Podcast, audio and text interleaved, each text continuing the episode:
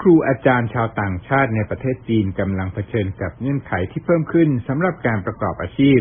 โดยกระทรวงศึกษาธิการของจีน เสนอหลักเกณฑ์ใหม่ที่เข้มงวดขึ้น เพื่อสอดคล้องกับสังคมและวัฒนธรรมของประเทศนะครับ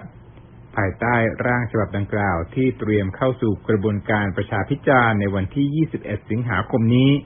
ชาวต่างชาติต้องได้รับการอบรมด้านอุดมการณ์และต้องเก็บหน่วยกิจทางสังคม เพื่อให้เข้าเกณฑ์การประกอบอาชีพครูในประเทศจีน การเตรียมเพิ่มเงื่อนไขการประกอบอาชีพครูมีขึ้น ขณะที่ทางการจับกลุ่มและในประเทศครูอาจารย์ต่างชาติออกจากจีนมากขึ้นในช่วงสองปีที่ผ่านมา ตามปกติสาเหตุของการลงโทษมาจากเรื่องการกระทำผิดเกี่ยวกับวีซ่า แต่ขณะนี้ทางการจีนกำลังเสริมความเข้มข้นในเรื่องความรักชาติเข้าไปด้วยนะครับนักวิเคราะห์บอกกับ VOA ว่าการเปลี่ยนแปลงนี้ส่วนหนึ่ง มาจากความสัมพันธ์ขาลงระหว่างสหรัฐและจีน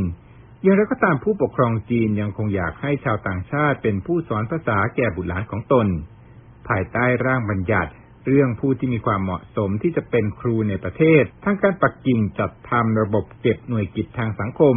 ที่ชาวต่างชาติจะถูกพิจารณาว่าพฤติกรรมเป็นไปตามกฎหมายของจีน และสามารถสอนหนังสือได้อย่างมีจริยธรรมหรือไม่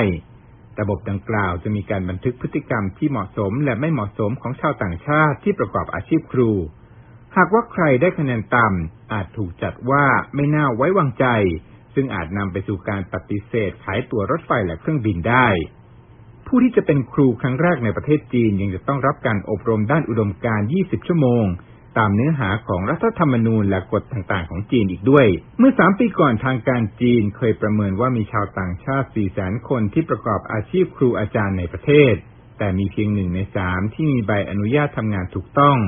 และในช่วงสองปีที่ผ่านมาเจ้าหน้าที่ตรวจสอบสถานศึกษาต่างๆ อย่างเข้มข้นมากขึ้นนะครับสำนักข่าวรอยเตอร์สัมภาษณ์ชาวออสเตรเลียผู้หนึ่งที่ชื่อว่านิกเบเกอร์ที่เคยเป็นครูอยู่ในโรงเรียนนานาชาติในจีน แต่ตัดสินใจเดินทางออกจากจีนหลังประกอบอาชีพนี้มาหกปี เขากล่าวว่าถูกสั่งห้ามไม่ให้พูดถึงการประท้วงในฮ่องกง เพราะทางการกำลังจับตาดูอยู่ นอกจากนี้โรงเรียนของเขาถูกสั่งให้เปิดเผยเนื้อหาในการเรียนการสอนต่อเจ้าหน้าที่ท้องถิ่นด้วย ครูอาจารย์ชาวต่างชาติในประเทศจีนกล่าวว่าพวกเขาได้รับคำสั่งให้เลี่ยงการพูดถึงหัวข้อที่อ่อนไหวในห้องเรียน เช่นเหตุการณ์เทียนอันเหมินฐานะของไต้หวัน และการกดขี่คนในเขตซินเจียงของจีน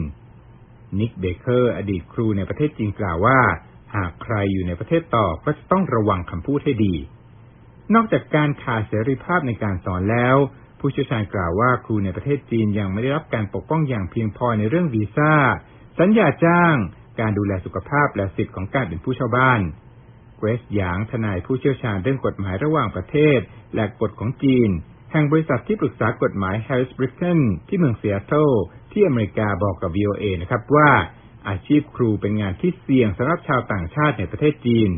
เธอบอกว่าครูมักมีรายได้ไม่มาก และหากเกิดความขัดแย้งเรื่องสัญญาจ้างบ่อยครั้งครูมีเงินไม่พอที่จะจ้างทนายมาว่าความนะครับ ข้อมูลจาก Go Overseas ซึ่งรวมรายงานเกี่ยวกับโอกาสการไปต่างประเทศเพื่อเป็นครู หรือเป็นนักเรียนหรือทำงานอาสาสมัครระบุว่า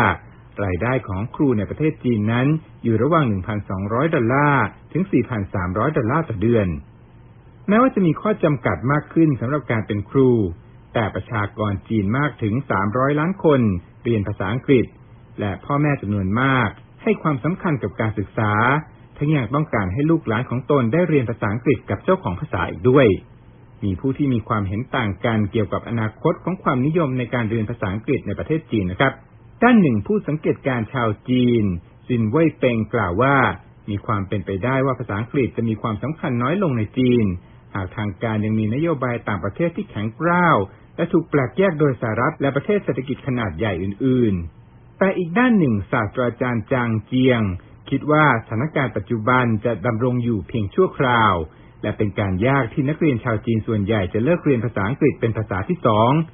ดังนั้นเขาจึงไม่คิดว่าความนิยมในภาษาอังกฤษจะลดลงไปง่าย ๆ ในประเทศจีนครับ ผมรัตพลอ่อนสนิทไวซ์ซอฟอเมริกา กรุงวอชิงตัน